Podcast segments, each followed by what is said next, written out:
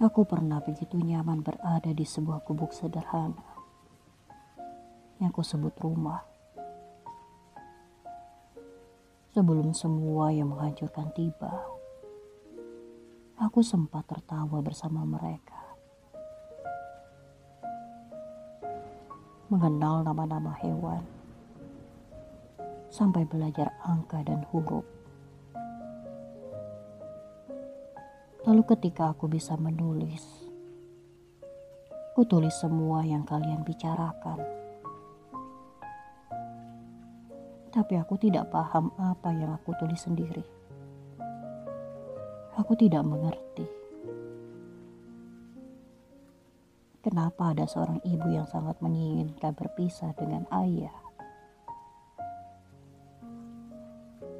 Aku kira mereka selamanya. Aku kira aku akan tumbuh bersama keduanya.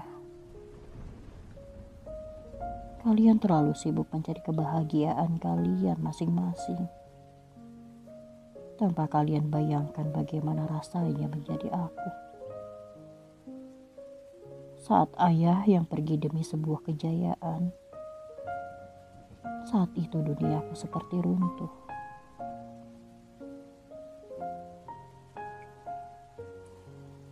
Aku kini tanpa tumpuan. Hilang semua harapan yang pernah aku dambakan. Mimpiku satu persatu jatuh di tanah ini. Di mana air mata sudah tidak lagi pedih. Luka yang tak kunjung pulih. Juga mereka yang memang harus pergi. Dan hanya aku di sini. Sepi, sendiri, dan benci.